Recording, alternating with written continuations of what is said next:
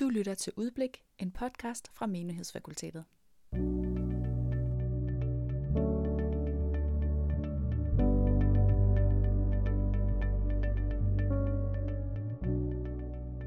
Velkommen til Udblik, øh, Menighedsfakultetets podcast. Mit navn er Simon Mejdal, og jeg har igen fået lov at være vært på det her afsnit af Udblik. Og jeg har en ny gæst med mig i dag. Mm-hmm. Velkommen til dig, Jacob. Tusind tak for det. Har du ikke lyst til lige at fortælle lytterne lidt om, hvem, øh, hvem du er? Jo, selvfølgelig. Jeg hedder Jakob Munk, og jeg er bachelorstuderende her på stedet. Jeg er faktisk lige ved at færdiggøre min bachelor, og skal til at aflevere min opgave, som vi min sanden også kommer til at tale lidt om i dag. Det gør vi. Så det er jo rigtig spændende. Ja. Så er jeg også øh, far til fire, øh, tre børn og et menneske. Øh, nej, hvad, øh, tre bøger. Men de er også mine børn. Så tre, tre øh, børnebøger, ja, det er det så heller ikke. Og et barnemenneske. Sådan. Præcis. Simpelthen. Hvor længe har du været far? Øh, Det har til- jeg. Bøgerne har selvfølgelig været undervejs et stykke tid. Ja, det har det nemlig. Men sådan rigtigt. Ja, til mennesket. Jamen, det er jo faktisk øh, to måneder. To måneder. Så i, øh, i talende stund, der har jeg jo øh, netop afsluttet vores øh, dåbsfest. Det var i går, at vi fik hende døbt i St. Pauls Tillykke med Kirke. Tak for det. Så øh, det fik vi først fejret hele dagen i går. Og så ja, skal du som sagt aflevere bacheloropgave lige om, om ikke så længe. Hvor lang tid er det til nu? Ja, øh, jeg har ikke helt styr på det. Okay. det var afsløret, ikke også? Ej, jeg tror, det er den 15. december. 15. december. Så Ja. det er om et par uger. Det er det nemlig. Ja. Og øh, jeg vidste jo, at der kom barn her til efteråret, så Mm. jeg sørgede for at få skrevet en del af bacheloren, næsten det hele, i løbet af sommerferien. Så Det er en god, god prioritering af tiden. det tænker jeg nemlig også. Jeg er virkelig taknemmelig for det nu i hvert fald. Ja, Ej, det kan jeg godt forstå. Og netop den her øh, bacheloropgave, Ja. Jakob, det er, det er grunden til, at jeg har inviteret dig Ja. med i dag. Hvad, hvad har du skrevet bacheloropgave om? Jamen, jeg har skrevet bachelor om et emne, som jeg kalder musikkens teologi.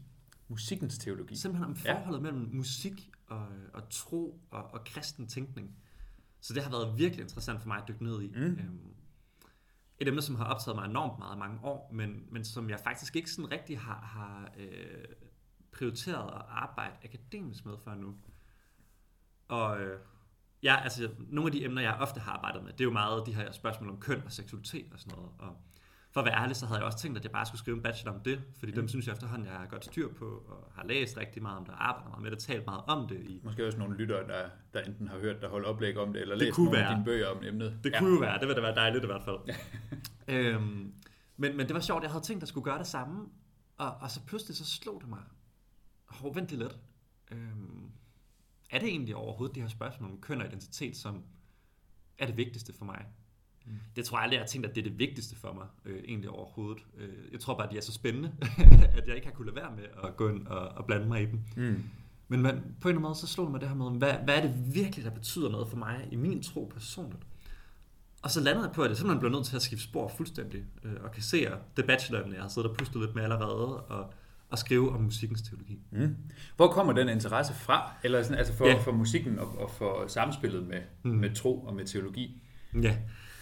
Jamen på en eller anden måde, så, så har jeg lyst til at sige, at det er øh, the story of my life. I lidt en anden forstand, end man normalt bruger det udtryk. Mm. Den, den positive story of my life. Øhm, altså min egen baggrund trosmæssigt er jo, at jeg kommer fra et, øh, et sekulært hjem. Hverken barnedøbt eller konfirmeret. Jeg blev først kristen som, som 19-årig, da jeg flyttede til, til Aarhus. Øh, da jeg var på øh, litteraturhistorie dengang. Jeg læste litteratur, før jeg begyndte på, øhm, på teologi. Og øhm, på en eller anden måde, så, så ja, det har altid været sådan min ballast, at jeg var ateist og var meget bevidst om det. Samtidig så har der også været noget side om side med det her, øh, helt tilbage fra min barndom, som har været, øh, hvad jeg nu betegner som en, en enormt åndelig dimension af mit liv. Og den har ofte været knyttet til netop musik. Øh, min bror, han er udøvende musiker og, kører flere pladeselskab og plade- pladeselskaber og spiller i flere bands og udgiver under solonavn og sådan noget. Så, så altså, Sådan. musik er en meget, meget vigtig del af mit hjem. Mm. Og, og jeg kan huske, øh, der var en gang, hvor vi havde været til en eller anden familie, kom sammen øh, hos min familie i Nyborg, tror jeg det var, hvor vi prøvede at sætte min, øh, min brors nye album på, som han havde udgivet dengang. Og jeg har været meget lille på det tidspunkt, altså måske en 8-9 år eller sådan noget, tror Mm. jeg. Og jeg kan bare huske den der fornemmelse af at køre, køre hjem af motorvejen og være lidt træt, sidde og falde i søvn på bagsædet. Og så den her musik, der pludselig begyndte at åbne sig for mig på en helt ny måde. Og i øvrigt, øh, netop det album er et, som har fulgt mig meget lige siden. Øh, det er meget sjovt, fordi meget af det musik, jeg har hørt som barn, synes jeg i dag er rimelig dårligt. Men her, der var et eller andet, jeg kan, jeg kan næsten huske den der fornemmelse af bare at sidde der og, øhm, og ligesom komme ind i den her drømmetilstand og, og bare blive betaget af noget, der føles meget stort, og musikken, der ligesom smeltede sammen med, med, med det visuelle. Altså, at den her følelse af bare at køre gennem mørket og lysene fra byer fjernt ude i horisonten. Og der, der var bare et eller andet, der var jeg allerede på det her meget tidlige mm. tidspunkt i mit liv mærket noget ret stort. Øhm, og det er noget, som har fulgt mig enormt meget siden. Altså, og, og i gymnasiet, der tror jeg, at jeg begyndte at blive meget bevidst om det der med, at øhm, den her form for åndelighed, som virkelig var knyttet til kunst, og særligt musik for mig. Øhm, jeg havde også på det her tidspunkt en drøm om selv at blive musiker. Mm. Øhm, at den, den, den udgjorde et eller andet næsten spirituelt for mig, som, som virkelig var svært at forene med mit artistiske verdensbillede. For jeg var mm. intellektuelt set virkelig overbevist om, at der ikke var nogen Gud, og jeg kunne godt gå til øh, min gode ven Benjamin, som var den kristne dreng i min gymnasieklasse, ikke også? Mm. Øh, og kunne godt stille kritiske spørgsmål til ham. Og, øh, og jeg anså virkelig mig selv som en, der var sådan kritisk over for kirke og kristendom. Men så alligevel så var der bare noget, hvor nogle gange så kørte jeg ud til Odense Havn og sad bare her og hørte musik, og, og nogle gange også læste lidt eller skrev lidt. Og hvor jeg bare havde et eller andet her, der, der var simpelthen noget her, som jeg havde lyst til at beskrive som Gud. Mm. Um, og øh, det er ekstremt sjovt for mig i dag at læse nogle af de dagbogsoptegnelser, jeg har fra den her tid. Øh, nogle gange endda Jesus, et ord, der dukker op, ikke også, hvor jeg sidder og reflekterer mm. over navnet Jesus, fordi det var et eller andet i den der æstetiske erfaring, som, som næsten ikke kan beskrives på andre måder end de her religiøse begreber. Og det her, det var jo helt afgørende, da jeg så et par år senere faktisk mødte kristendommen seriøst og begyndte at beskæftige mig med den. Og, øhm, og hvor jeg tror, jeg havde den her fornemmelse af, at da jeg så først mødte et, et godt forsvar for kristendom, så var det meget let for mig at tage springet og blive kristen. Hmm. Fordi jeg på en eller anden måde havde en følelse af, at den Gud, som, som der blev fortalt om her, var en, jeg havde kendt hele mit liv. Og hmm. som jeg særligt havde forbundet med de her æstetiske erfaringer af natur og musik osv. Så, så det er ligesom min historie, som var helt central for mit mm. trosliv, og for at blive kristen, og, og også har været central for mig lige siden. Så, så det var simpelthen derfor, at jeg tænkte, min bachelor, den skal handle om det, der er, er vigtigst for mig. Og, mm. og der er det her virkelig en god kandidat. Ja.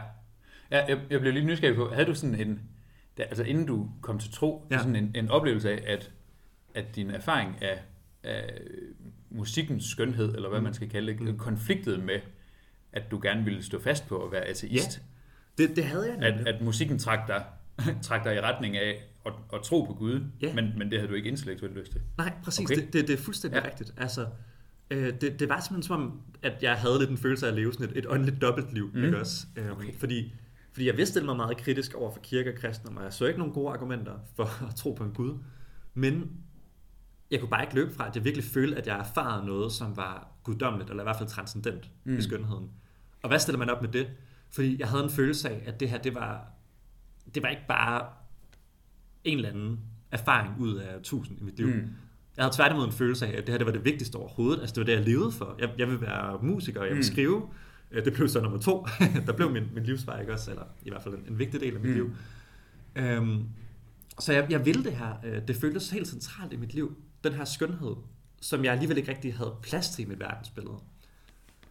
Og, og jeg havde forskellige måder sådan at, at prøve at, at cope lidt med det. Øh, jeg var særligt inspireret af de litterære romantikere, mm. Øh, som jeg faktisk også har beskæftiget mig lidt med mm. i, i min bacheloropgave. Øhm, øh, som, som på en eller anden måde kunne give mig lidt et rum til det, det religiøse, uden at det blev sådan decideret kristent. Mm. Øhm, men øhm, og øh, øh, bare sådan for, for øh, for lytterens skyld, ja. når, når du siger, en erfaring er noget transcendent, ja. har, du, har du lyst til lige at, at oversætte ja. det til dansk? Ja, det kan du tro.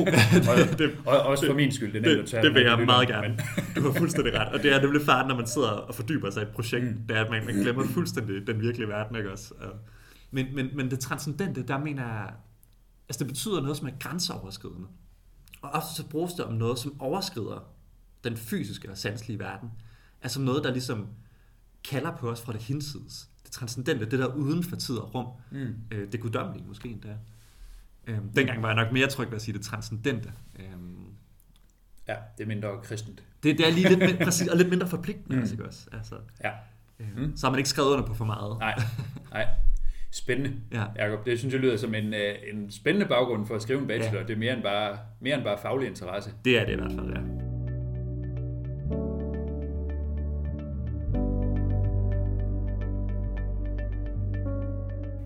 Hvad, hvad har du arbejdet med i den her opgave, hvis du sådan Ja. skulle prøve at, at, at formulere det lidt Ja. kort, så man lige sådan, øh, som, som lytter kan få en idé om, hvad, Ja. hvad er det, vi skal snakke om nu her? Ja, Øhm, det kan du tro. mm. Mm. Altså helt overordnet, så er mit spørgsmål faktisk øh, helt i forlængelse af det, som jeg har fortalt dig om i min troshistorie nu. Nemlig spørgsmålet, øh, hvordan er det muligt at erfare Gud i musik? Og lige for at præcisere, med, med musik, der tænker jeg særligt på øh, sekulær musik. Eller altså, jeg tænker i hvert fald ikke på særlig kristen musik. Mm. fordi så bliver spørgsmålet lidt noget andet, ikke Mm. også? Og for det andet, så tænker jeg nok også primært på instrumental musik. Øh, og der er særligt musik i sådan den klassiske vestlige tradition, jeg har arbejdet med øh, Mm. mm. i min opgave. Så, øh, fordi det er jo også klart, at snart der kommer ord på musikken, så er der også lidt nogle andre øh, ting, der er i spillet. Mm. Mm. Så, så jeg synes, det, det nemmeste er at arbejde med instrumental sekulær musik i den klassiske vestlige tradition. Og øh, hvordan kan man så erkende Gud i det, ikke også? Altså, øhm, det er jo, lyder måske til at starte med som et underligt spørgsmål, Mhm. fordi instrumental musik, hvad erkender man i det? Giver det overhovedet mening at sige, at man erkender noget af det? Mm. Men det, det har jeg en følelse af, at man gør, ikke også? Altså, det er, jo, det er jo på en eller anden måde det, jeg begynder med. Det er den erfaring af, jeg har personligt oplevet at erfare Gud i musikken. Og øhm, jeg har så dykket ned i teologihistorien og har fundet ud af, at der faktisk er rigtig mange, der deler min erfaring. Mm. og jeg har særligt øh, fundet to, som jeg synes er meget, meget interessant at arbejde med. Den første, det er Augustin, som jo er en af de store tidlige kirkefædre. Mm. Øh, meget, meget indflydelsesrig teolog. Og den anden, det er Martin Luther, den store reformator. Ham kan vi godt lide. Ham kan vi nemlig godt lide, præcis. Så det er jo skønt at have to så centrale teologer at Mm. arbejde med. Og hvor jeg opdagede, at begge teologer faktisk har skrevet rigtig meget om musik. Interessant. Det er nemlig, og det er Ja. lidt overraskende, ikke også? Altså, Mm. jeg tror, mange vil jo kende øh, Luther som en stor musiker, og han har jo skrevet nogle fantastiske salmer. Mm. Men han har altså også nogle virkelig, virkelig interessante teologiske tanker om øh, musik. Og, og faktisk også vil jeg sige, altså, hverken Augustin eller Luther skriver skrifter om, hvordan man erkender Gud i musik. Mm. Altså, sådan er det jo ofte med noget, af det arbejde, vi laver som teologer. Det er, at vi stiller nogle spørgsmål til teksten, som ikke nødvendigvis altid er de spørgsmål, teksten selv kommer med. Men det betyder ikke, at der ikke er noget at sige om Mm. det. Øh, Så jeg prøvede egentlig at spørge både Augustin og øh, og Luther, hvordan kan man erkende Gud i musikken? Og de giver to meget forskellige svar på det, og det er jo virkelig interessant. Og det var lidt det, jeg prøvede at dykke ned i, og prøvede at udfolde. øh, For det første, hvordan forstår Augustin og Luther musik? Hvad er det? Øh, Og for det andet, hvordan kan man erkende Gud i musikken, i deres teorier? Og for det tredje, er de her teorier religionsfilosofisk forsvarlige i dag? Mm. Altså med andre ord, kan vi faktisk tage Luthers teologi om musik og Augustins teologi om musik, og så overføre dem til en nutidig kontekst som en måde at præsentere kristendommen for moderne, sekulære mennesker på. Mm. Giver det mening? Ja. Altså, at jeg, jeg, jeg, jeg. vil ikke bare beskæftige mig historisk med Mm. det, det var meget vigtigt for mig. Jeg vil beskæftige mig filosofisk med det og spørge, Mm. viser deres teorier faktisk, hvordan vi kan erkende Gud i musik i dag, og kan det blive relevant for vores formidling af kristendommen Mm. mm. i en nutidig kontekst? Det er interessant. Ja. Og, og, og fedt at få det, det nutidige aspekt med også. Nemlig, Det, ja. det er jo med til at gøre det en lille smule mere relevant for os alle sammen, alt andet lige. Og det er noget, ja. Vi nogle gange glemmer som teologer. Det hænder. Fordi Det, det må vi nok, øh, den, den må vi tage på os. Ja. Det må vi simpelthen. Ja. Har du ikke lyst til at tage os lidt med på, altså på den, den rejse, du også har været på der? Ja. Så, så start med sådan, altså hvad, hvad er musikken, ja. Når, når du siger øh, instrumental Ja. musik i klassisk vestlig tradition? Ja. Øh, har, du, har du ikke lyst til at udfolde lidt? Hvad, hvad, Jo. Altså, hvad, hvad er det, vi er inde og røre ved Ja, der? præcis. Øh, Ja, og det er, jo, det er jo et kæmpe stort spørgsmål. Og øhm, grundlæggende, så, så har, altså der er mange forskellige måder at besvare spørgsmålet, hvad er musik på? Øh, men man kan sige, at der er særligt to muligheder, som har været meget, meget indflydelsesrige gennem historien. Øh, den første, det er det, man kan sige, er, er sådan en formalistisk øh, teori om musik. Altså at musik er form, grundlæggende. Øh, musik er matematiske proportioner. Musik er det velstrukturerede, det symmetriske, det formfuldendte. mm. Og det er jo sådan et svar, som var meget populært i øh, 1700-tallet øh, på øh, Mozart og Haydns tid. Hvis der er nogen, der, der godt kan lide sådan det, altså det, man jo virkelig kalder klassisk musik med stort K, ikke? også Mm. Wienerklassikken. Det var nemlig sådan en, en form for musik, som virkelig gik op i det her med, at musikken skulle være øh, perfekt afrundet og, og, og symmetrisk, og det hele går op i en højere enhed, ikke også? Øhm, et andet klassisk eksempel på det, det er jo også øh, Johann Sebastian Bach, som øh, også har nogle virkelig interessante teorier om det her med, hvordan musik hænger sammen med verdensorden og Guds væsen. Og sådan. Han, han er meget, meget sjov at beskæftige sig med. Mm. Men, men øh, sådan nogle som, som Haydn og, og Bach, de vil begge to tænke musik som noget, der handler om form og matematisk orden. Og heldigvis så viste det sig, at lige præcis den tankegang er også den, der ligger til grund for Augustins teori. Mm. For ham der er det også helt centralt det her med, at musik afspejler en kosmisk orden, fordi det består af symmetri og matematisk orden. Så for Augustin, så når vi hører musik, så øh, hører vi faktisk noget meget, meget sandt om verden. Det er sådan, at, at øh, Augustin han vil sige, at hvis du ser et billede af noget, hvis du for eksempel ser et billede af en skov, jamen så har du bare en afbildning af, af det, vi ser i den fysiske verden. Men når vi hører musik, så bliver vi faktisk taget hinsides alt det sanselige. Vi, vi får faktisk lov til at, se de love, der ligger bag verdensordenen. Altså vi ser faktisk verden, som Gud ser den, kunne man sige det. Øh, musikken afspejler de matematiske love, som ligger bag det synlige univers, og som dermed er lidt tættere på Gud. Og Augustin han vil faktisk sige, at når vi erkender de her, øh, den her matematiske orden, så får vi et spejl af en himmelsk virkelighed, hvor Gud er. Altså, himlen, den er netop kendetegnet ved den her perfekte matematiske symmetri og formfuldendhed. Og, og man kan også øh, tage den endnu videre, end Augustin faktisk gjorde, og sige, jamen dybest set så peger det her på Gud. Altså den treenige Gud, der er tre i en. Han er på en eller anden måde ophavet til al den her matematiske orden og skønhed. Mm. Så det vil være Augustins tankegang. Og meget, meget interessant. Og, og, altså, selvom Augustin han jo skriver århundreder inden øh, Mozart og Haydn, og, og Bach, jamen, så danner han grundlag for hele den her øh, tænkning om musik, som har været så vigtig i vestlig historie. Mm. Så, så for sådan, bare, bare lige for at, at opsummere hans, ja. hans syn på det, så, så handler det om, at, at fordi musikken er symmetrisk og, og øh, altså, harmonisk, ja. kunne man måske kalde det, ja. så, så øh, oplever vi, ved, ved at høre musik, så hører vi øh, den, den orden, som hele universet er skabt med. Præcis, ja. det er det, det, ja, det han okay. siger. Og det kan godt være, at vi i vores dagligdagsliv erfarer alt muligt, der ikke virker ordentligt, mm. som virker kaotisk og fyldt med lidelse i verden. Men Augustin han siger, at den dybeste virkelighed om verden, den hører vi netop i musikken. Og det er, at der er orden og symmetri, fordi verden er skabt af Gud. Så det er jo en virkelig interessant tankegang. Mm. Også en, han selv tænker ind i sådan spørgsmålet om Guds retfærdighed og lidelsens problem og alt det her. Så det er jo meget interessant, ikke også? Okay, ja. Øhm, og, øh, og det er jo meget sjovt, og man kan så spørge, øhm, er Augustins musikteori så forsvarlig i dag? Og det er jo nok lidt både over, må jeg mm. indrømme, mm. selvom jeg synes, det er meget, meget smukt, og, og jeg også elsker at præsentere det her. Øhm, mm. Så er det jo klart nok, at noget af det, øh, at det er en lille smule spekulativt. Men så alligevel så vil jeg sige, at der er noget i det her med, at, øh, at der faktisk er noget, der tyder på, at der er en eller anden form for musisk skønhed i verden, som ikke bare er skabt af os mennesker, men som faktisk ligger der allerede. Og øh, et, et ret interessant øh, eksempel på det er jo, at vi faktisk kan se, at, at der er en del musik også i dyreriget. Og at den musik, den ligner på nogle punkter øh, det, som øh, fremkommer fra os mennesker. Og interessant nok, så ligner den netop ved, at den også er struktureret omkring symmetri, og, og nogle af de samme strukturer, som vi også kender fra vestlig klassisk musik. Det er meget, meget fascinerende Interessant. ja, at læse om mm. fuglesang og valsang. Hvordan at ofte så, øh, jeg tror det er pukkelvalen, den sang vil faktisk ofte være opbygget lidt på samme måde som sådan en klassisk sonateform. Okay. Meget forsimplet klassisk mm. sonateform. Og man vil kunne opdele, at den synger temaer, som består af fraser og små motiver. Nøjagtigt ligesom vi kender det fra vestlig klassisk musik. Så det er meget, meget fascinerende det her. Og øh, der er faktisk nogle øh, evolutionsbiologer, som har kigget på det her, og som siger, det er simpelthen så mystisk med musikken. Øh, den er ikke bare på en eller anden måde dukket op hos mennesker. Den er heller ikke bare dukket op på én evolutionær linje.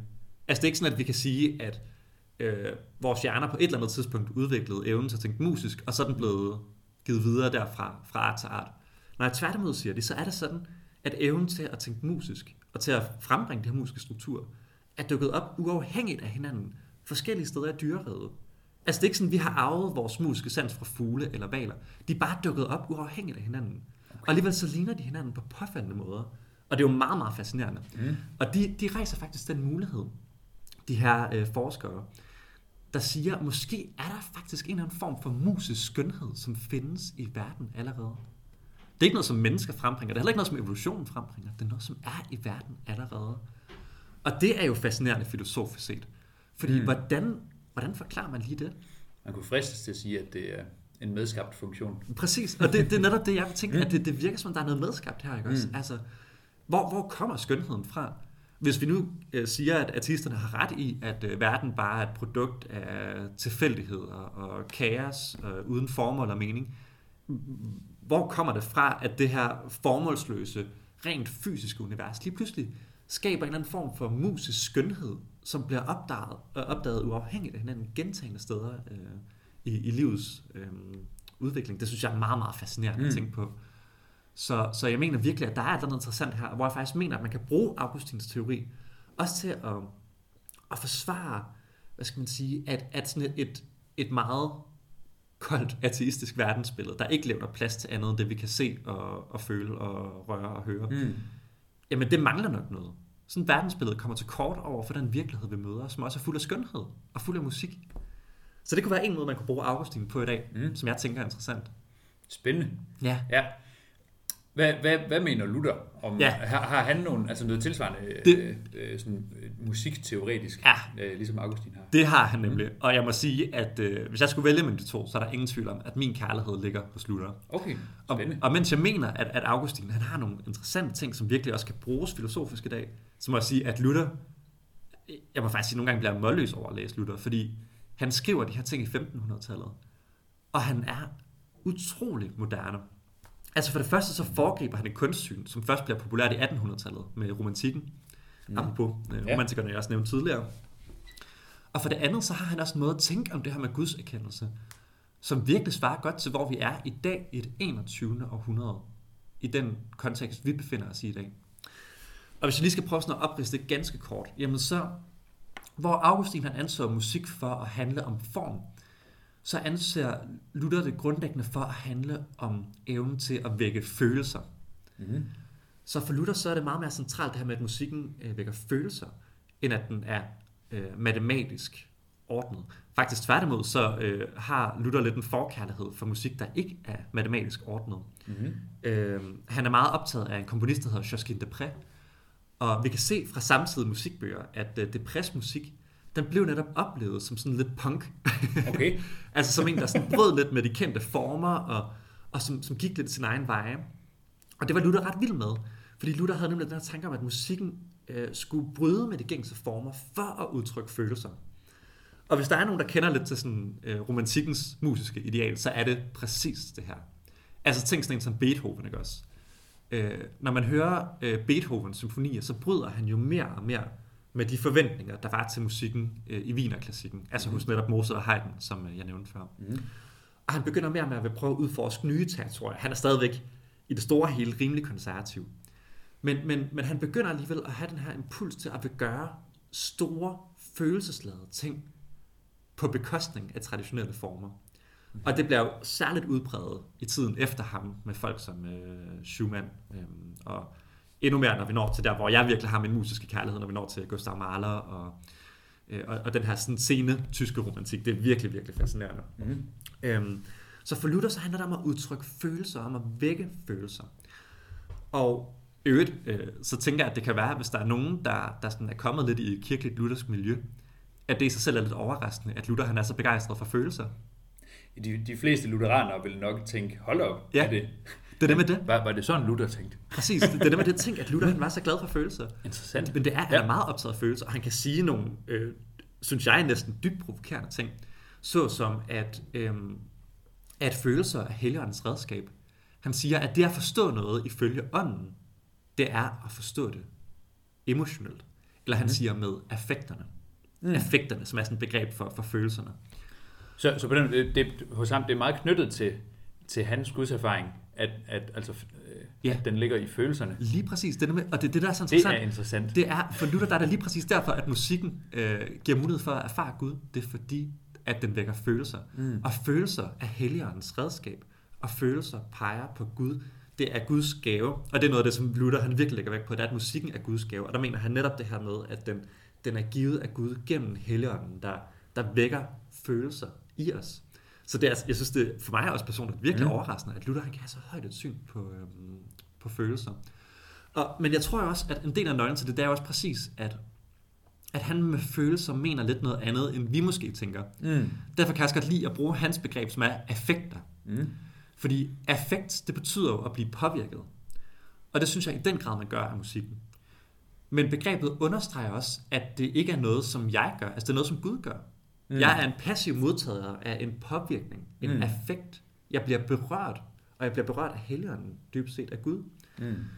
Og øhm, så for Luther, så, så kan man måske sige, at musik er sådan en særlig slags erfaring, hvor der kommer sådan et første persons perspektiv. Altså jeg oplever noget indefra Mm. i musikken, som er meget svært at sætte på formel og beskrive udefra, fordi det er noget, som sker mellem mig og Gud, dybest set. Mm. Det er meget fascinerende, og det her, altså, man har ikke sekulær musik på Luthers tid, som vi har i dag, Mm. men, men Luther er meget optaget af det, som vi nok i dag godt kunne kalde sekulær musik. Altså, for ham der er, det, der er det ikke sådan, at musikken skal være kristen eller høre til i kirken. Sådan var det faktisk for Augustin. Mm. For Augustin der var det ret vigtigt, at musikken var, var kristen øh, Mm. og, og hyldede Gud. Øh, men altså ikke for Luther. Øh, og det synes jeg jo er, er, er meget, meget interessant.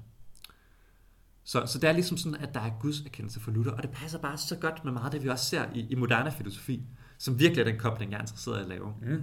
Fordi i dag så er det netop sådan, at mens at der i store dele af filosofien vil være lidt skepsis for det der med at sige, at vi kan bevise Gud. Det, det, er, ikke så, det er ikke så meget op i tiden lige nu. Nej. Og jeg må nok også sige for min del, at jeg også er en lille smule enig. Altså, jeg ved heller ikke, om det overhovedet giver mening at skulle bevise Gud. Er det interessant for nogen? Det ved jeg ikke. Men der, hvor det faktisk er interessant, hvor, hvor mange faktisk mener, at man stadigvæk kan tale om Gud i dag, øh, også uden for sådan den klassiske kristne tradition, jamen det er jo netop det her med, at der er erfaringer, som på en eller anden måde bare peger os mod det guddommelige. Præcis som jeg beskrev i min troshistorie, mm. ikke også? Mm. Altså, at der er en anden form for erfaring her. Og når vi knytter Gud til den erfaring, så er vi på meget mere sikker grund i virkeligheden, vil mange moderne filosofer sige, end hvis vi bare talte om Gud ud fra en eller anden sådan abstrakt logik. Okay, og det bliver virkelig kompliceret her, Mm. og, sådan, og jeg, jeg, jeg tænker ikke, vi skal gå mere ind i det, men bare for at sige, at Luther han er virkelig, virkelig moderne i sin teori, og det er meget let at knytte øh, Luthers musikteori mm. med, med nogle virkelig interessante tendenser i moderne religionsfilosofi. Så grundlæggende så kan man sige, at øh, Luther han lægger ikke så meget op til, at vi laver et eller andet abstrakt argument for Gud. Det synes jeg lidt mere Augustins teori gør. Mm. Mm. Der kan vi lidt mere lave sådan noget, at vi siger, jamen der findes en eller anden objektiv skønhed i verden, og den objektive skønhed er meget svær at forene med sådan et hardcore ateistisk verdensbillede, hvor der kun er det, vi Mm. kan øh, se og føle på. Mm. Hvor Luther, der er det lidt mere sådan, at han har et sprog for, hvorfor vi mennesker, vi næsten ikke kan lade være med at tænke religiøst, når vi bliver påvirket af musik. Mm. Fordi han dybest set anser den, den påvirkning for at være en guddommelig påvirkning.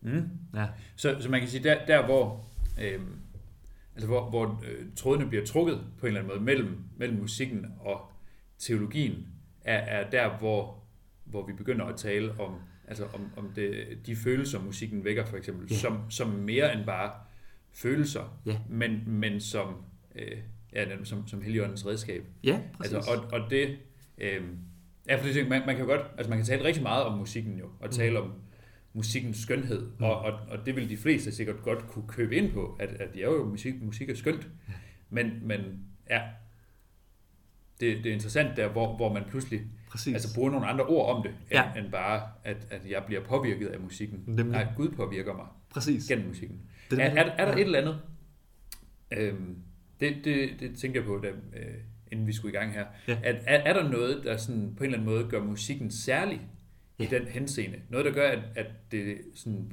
altså måske på særlig vis er gennem musik, at, at øh, øh, Luther siger, Helligånden arbejder? El- Eller er det bare et eksempel af mange Ja. på, på, hvordan øh, skønhed og, og de følelser, skønhed kan væk, Ja. øh, kan være Helligåndens redskab? Fordi nu, jeg, jeg er ikke øh, nødvendigvis så musikalsk anlagt, men, men jeg, jeg er fuldstændig pjattet med naturen. Ja. Så, så det at, altså at se noget, noget øh, smukt natur, Ja. kan, kan måske, det, det kan også vække nogle, nogle følelser i mig, hvor jeg tænker, hold op, hvor er Gud stor. Ja. Øhm, og, og, og lytterne sidder og kan måske genkende noget af det, eller kan komme ja. på andre eksempler, hvor, hvor man, man netop oplever øh, den her øh, passiv modtagelse af, af sådan Ja. en, en overvældelse af noget skønt. Præcis. Ja, er, er, det ved jeg ikke, har, har du arbejdet lidt med det? Er der noget, Ja, der gør ja. musikken særlig i den henseende?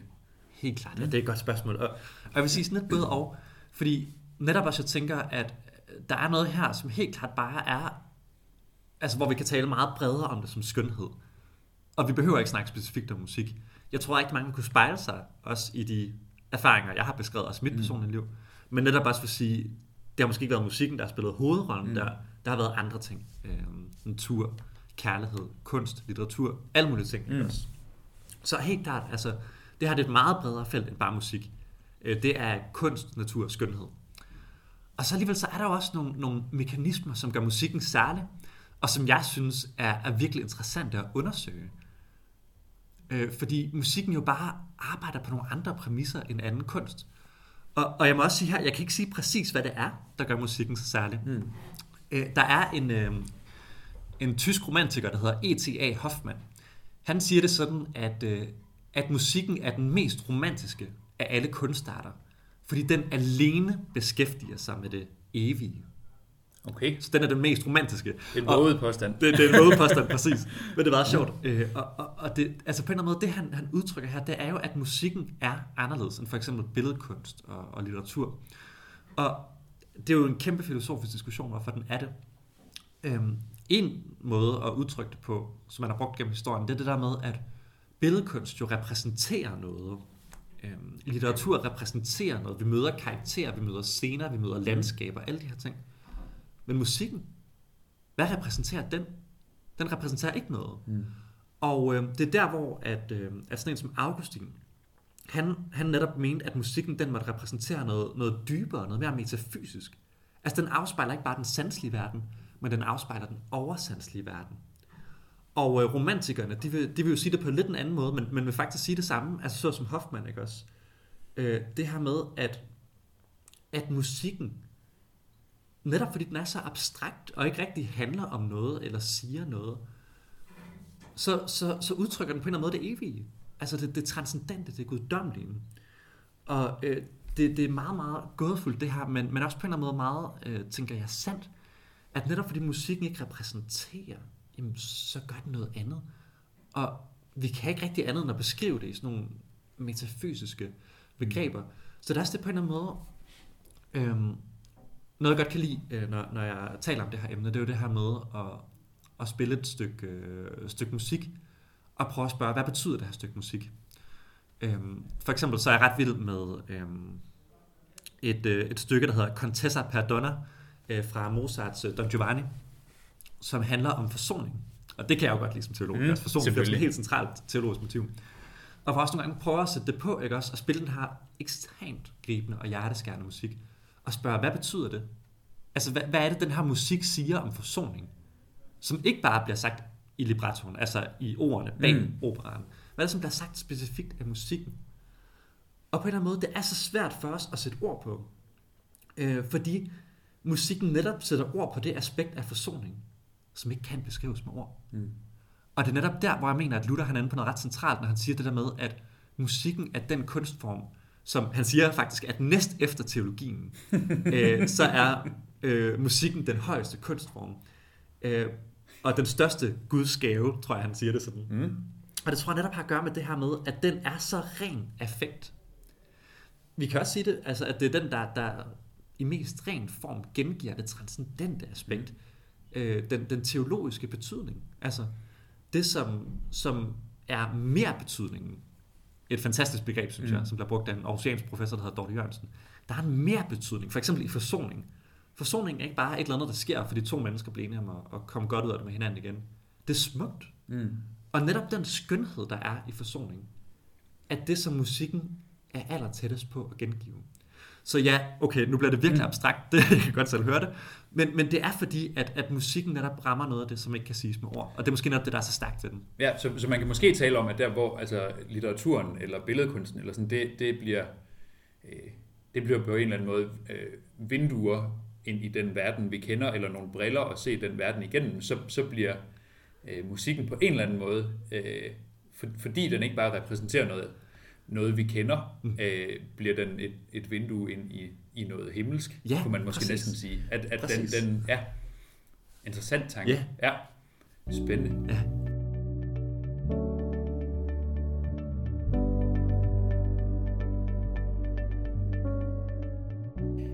Nu har vi været en del inde på, øh, hvad du har arbejdet med i din, din opgave her, og ind, ind og røre lidt ved Augustin og Luther, og, Ja. og sådan, øh, hele deres syn på, øh, på musik og på teologi. Øh, og, så, og så kan jeg godt sidde og tænke, øh, jeg synes, det er rigtig spændende, og, og det synes jeg øh, måske til dels også, fordi jeg vil uddanne mig som teolog, Mm. og, og ved, at jeg på et tidspunkt skal læse både Augustin og Luther, og, og Yes. det er interessant at få indblik i og sådan noget. Ja. Men, men for, for den lytter, der sidder og, og måske ikke lige er på vej til at blive teolog, og, og ikke øh, hvad, måske synes, det er spændende, eller ikke har tid til at skulle, skulle studere kirkefædre, øh, hvor, hvordan, hvordan kan det her så alligevel på en eller anden måde måske øh, være relevant, mere end bare at være spændende viden? Er, er det, øh, hvis, hvis nu du skulle holde en, en brandtale om, hvad, hvad skal lytteren tage med sig Ja. fra det her? Hvad, hvad, hvordan, skal det, øh, hvordan skal det være med til at forme vores, altså som, som kirke, vores, øh, måske vores måde at tænke musik på, eller, eller Ja. vores måde at, at tale om og øh, erfare Gud på? Mm. Har du nogle, nogle tanker om det også? Ja, det kan Mm. du tro, jeg har. Det kan du tro, jeg har. Øh, fordi det er, jo, det er jo det, der er så fantastisk ved det her emne, selvom det kan være så enormt abstrakt, som vi lige har fået demonstreret. Ja, ja. det. Det har vi ganske fint. så, så det er samtidig helt enormt praktisk. Og jeg vil sige, jamen, hvorfor er det her emne så ekstremt praktisk? Jamen der vil jeg sige, fordi min historie afspejler det fantastisk. Øh, moderne, sekulære mennesker går rundt med en lang række religiøse erfaringer, som simpelthen bare venter på at blive tolket. Mm. Det, jeg, vil, jeg vil sige det så klart. Jeg tror ikke, at der er nogen lettere berøringsflader mellem moderne, sekulære mennesker og kristendommen, end netop alle de her æstetiske erfaringer, hvor jeg, jeg tænker jo så især musikken, som den jeg arbejder med, men også som du siger, natur, øh, kunst, litteratur, øh, kærlighed, alle de her ting. Og, og jeg tænker, at der er så meget brug for, at vi som kristne, når vi skal præsentere kristendommen og, og gøre den relevant for mennesker i deres liv, så viser, hvordan kristendommen faktisk har et sprog for det her, og hvordan at den Gud, som så mange på en eller anden måde godt kan, kan tænke lidt i, når de har de her store oplevelser, hvordan det faktisk måske kan være den kristne Gud. Altså det vil være så kraftfuldt, hvis kirken kan give det budskab, at det her er noget, som vi alle sammen går og erfarer i skønheden, at det faktisk er noget, der peger på den kristne Gud. Det, det vil jeg jo synes var et meget, meget øh, stærkt budskab, og virkelig noget, som jeg tror vil, vil øh, få mange til at se, at kristendommen faktisk er relevant, og den ikke bare bygger på et eller andet ønsketænkning, der ikke har noget med den virkelige verden at gøre, men faktisk lige præcis giver et sprog for en erfaring i den virkelige verden, som Mm. vi ikke ellers har sprog for. Så det er jo noget, det jeg vil sige. Ja, så, så musikken kan på en eller anden måde øh, fungere som, som en bro mellem, Ja, mellem øh, kirkens sådan meget etablerede måde at tale om Gud på, hvor vi gennem øh, et par årtusinder efterhånden har fået sat nogle vældig fine begreber på det, Ja. og så den, den helt nære, øh, sådan almenmenneskelige erfaring. ja. Ja, Præcis, det, det er noget, der tænker. Mm. Og jeg tænker jo også, der kunne være noget interessant at opdage. øhm, Personligt der er jeg jo også øh, blevet meget glad for sådan en som Grundtvig. det er jo meget sjovt, at han er jo også en, der, der på et ret tidligt tidspunkt sådan begynder at tænke meget af det her med forholdet mellem skønhed og, og, og kristendom. Og hvor jeg jo egentlig er blevet meget inspireret af sådan den grundviske tradition for, at kirken også på en eller anden måde kan stå for sådan en eller anden form for almen dannelse. mm. Altså, at, at vi i kirken også, øh, også kan øh, sætte pris på sekulær musik. Og øh, sætte pris på øh, film og bøger og alt det her. Altså, Mm. at, øh, at vi på en eller anden måde inviterer den, den sekulære kultur ind i vores kirkerum og kristner den, så at sige. Mm. Øh, Det, det, det lyder måske ikke lutter positivt, men, men øh, jo, det gør det jo. Altså, fordi jeg tænker, at det handler om det her med, at, øh, at, at se, at Gud faktisk er, er, er meget, meget stor. Jeg tænker, det er skabelsesteologi. Jeg tror også, det er derfor, at Grundtvig han var så skarp på det, fordi han er en meget, meget dygtig skabelsesteolog, som ser, at, at Gud faktisk bliver større for os, når vi ser, at det faktisk er muligt at erfare Gud. Også i alt det, som der ikke står øh, Jesus på forsiden af. Mm. Øh, fordi måske står der så alligevel Jesus på bagsiden, Mm. hvis man kan sige det sådan. Ja, altså, ja. Måske er Gud alligevel at finde Mm. i sekulærmusikken. Og, og det tror jeg slet ikke vil være dårligt for os som kirke, hvis vi også begynder virkelig at, at genopdage sådan den her kulturelle arv, øh, som jeg tænker, kristendommen historisk har været en vigtig aftager af, Mm. og, og grundvirkenismen i, i særdeleshed. Mm. Mm. Ja, spændende. Ja. Har, har, det, øh, har det gjort noget ved dig personligt også? Og, og sådan, altså, øh, nu, nu springer hele din opgave ud af, af en Ja. personlig interesse og, og erfaring med musikken. Har, har det gjort noget ved dit, dit syn på det, eller sådan, måske også ved dit, altså dit gudsforhold? Øh, og, og, sådan, øh, og, og arbejde så meget i dybden med det, og, og få sat mange flere ord på øh, musikkens betydning for teologien? Det synes jeg virkelig, det har. Jeg må også bare sige, for mig så personligt det her med at, at, at mærke øh, sammenhæng mellem hjerte og hoved, for at Mm. sige det meget sådan firkantet, ikke også? At, at det her det er jo noget, jeg har levet med i hjertet hele mit liv. Men det her med at snu og, og gøre det akademisk interessant, og få, få det gode ord for det, og kunne udføre den teologi omkring det.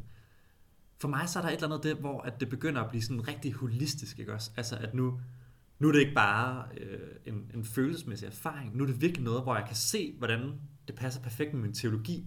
Altså, hvad jeg tænker om Gud, og hvad jeg erfarer øh, er i harmoni. Og det synes jeg virkelig har været personligt givende. Mm. Øhm, så det, det er nok det, jeg synes har været det sjoveste. Mm. Fedt. Ja. Hvis du så her øh, hen mod slutningen Ja. øhm, skulle prøve sådan at, at sammenfatte, hvad, hvad skal man efter at have lyttet til det her, Ja. øh, hvad, hvad skal man så tage med sig? Ja. Hvad, hvis, hvis du, jeg ved ikke om du kan koge det helt ned til bare en, en enkelt one-liner, Ja. men, men hvad, hvad skal lytteren tage med fra, fra hele den her snak om, Mm. Om musikkens teologi? Jamen, jeg vil sige, frem for alt, så gå ud og hør en masse musik. Og, og, og jeg mener, lyt fordybet. Øh, Jeg tror også, at vi har brug for, at musik ikke altid bare er baggrundsmusik, når vi står og tager opvasken eller sådan Mm. noget. Men at vi simpelthen sætter os ned med en kop kaffe og hører en øh, symfoni eller et album, eller hvad end vi har lyst til. Og, og jeg vil faktisk gerne give en, en helt konkret anbefaling, øh, som Det jeg, jeg har faktisk prøvet at kigge på, om, øh, om vi ikke lige kunne, øh, kunne finde en, øh, en public domain udgave, som vi kunne spille her i podcasten. Ja.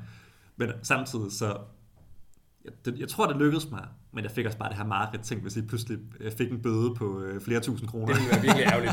Det ville være virkelig Så- ærgerligt. Men, så det men gjorde jeg øh, ikke. lad os give opfordringen videre. Ja, præcis, fordi, fordi der, der er så et stykke musik, som jeg bare er helt betaget af. Jeg hørte det også lige på vej øh, hernede til at optage podcasten.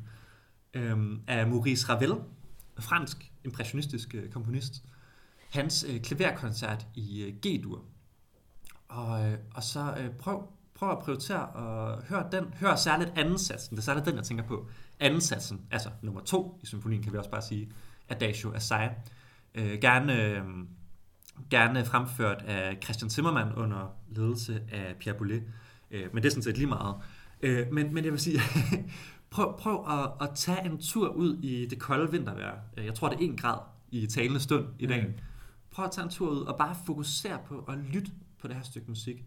Og, og, og være åben. Altså lad det ikke handle om andet end bare at åbne sig for, hvad netop det her stykke musik gør ved dig. Og så prøv bagefter at, at spørge, hvad siger det om verden, at noget som den her klaverkoncert findes? Mm. Og hvad siger det om Gud, at noget som den her klaverkoncert findes? Øhm, jeg oplever i hvert fald, at, at det er et stykke musik, som virkelig for mig illustrerer øh, musikkens formåen på en helt exceptionel måde. Øh, så fuldstændig fantastisk. Det kan være, at vi lige kan finde, få lagt titlen ind på præsentationen. Det kan godt være, at vi lige kan, kan Så- linke til det ellers. Fordi jeg synes, altså, det er netop det, og det er jo også det, vi har været inde på. Det, der er hele humlen i spørgsmålet om musik, det er, at det siger noget, som ikke kan siges med ord. Mm. Så den eneste retfærdige afslutning på den her podcast, det er at gå ud og høre noget musik. Det vil jeg sige. Det synes jeg er en god opfordring. Fedt. Den er hermed givet videre. Fantastisk. Tak for snakken, Jacob, og tusind tak, fordi du ville være med her. Det har været en fornøjelse.